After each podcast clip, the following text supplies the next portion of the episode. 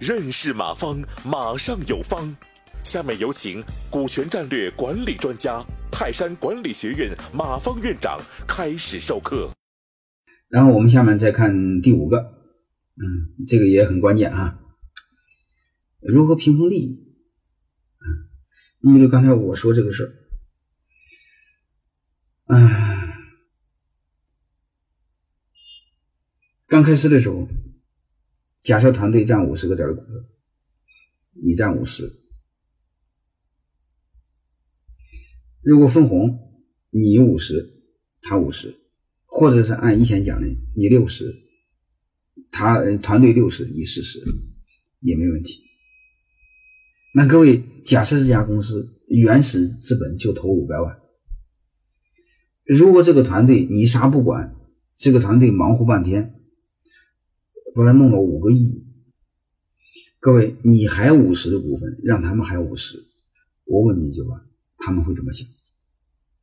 你原始投资五百万，其实说白了就投了个二百五啊，人家还投我二百五呢。他把二百二百五给你变成二百五十万，给你变成了两点五个亿啊！你还占他五十亿的股份，人家愿意吗？再另外是，你就投点钱，平常什么事没管，你还分四十的股份，让人家这么多几百号弟兄们才占。五十个点，四十九的股份啊，或六十个点的股份，六十个点的分红，人家愿意吗？想过这事吧？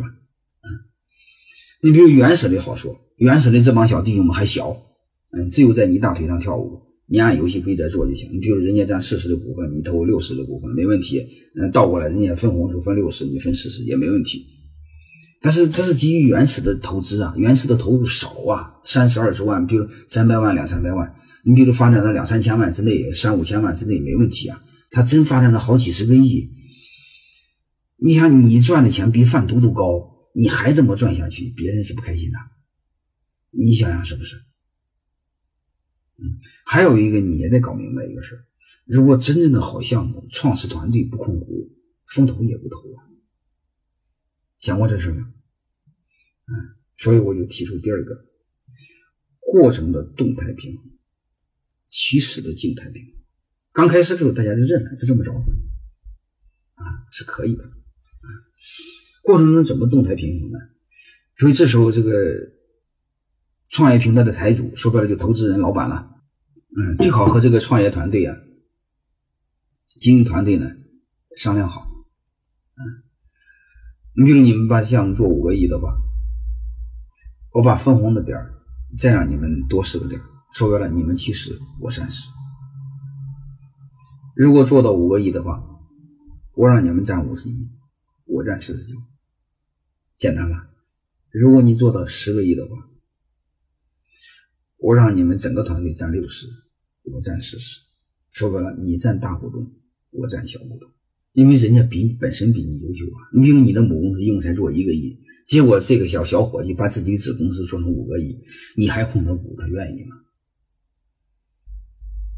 所以这就叫胸怀啊！你得承认有人真比你能，那你得认可，你不能控他，你不能说他，他不愿意啊。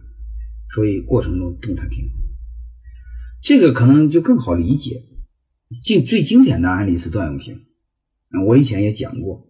你大家可以从查查资料啊，段永平大家都知道，OPPO 和 vivo 的后台的老板、创始人，但是段永平在这两个公司的股份只有十来个点嗯，而且还不是大股东，嗯，段永平非常明白，你们做就行，做起来你们做老板，我不管，这就明白了，啊，所以大家一定要注意动态的平衡，就是当这个问题啊，你这个。一定要想明白，给弟兄们说明白。说白了，如果你们比我能干，你们做大爷啊，我做小兄弟。嗯，我给你服务，我做你的服务员。平台不就是服务？服务平台，服务平台嘛，对吧？你创业平台是给大家做服务的，你不能当大家大爷呀。啊，就这个意思。嗯，当然，如果你们做点小项目没有本事，那你没有办法，你这叫他，就得叫我大哥，对吧？你立了我台子，你就死了嘛。人家做大的时候叫人家做大哥，啊，就这个意思。人不能老限制限制人家，好吧？嗯，大概就这么个意思。感谢收听本次课程。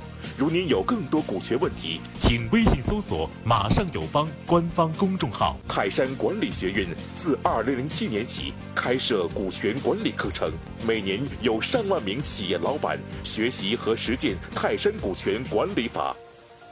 泰山股权管理课程激活团队，解放老板。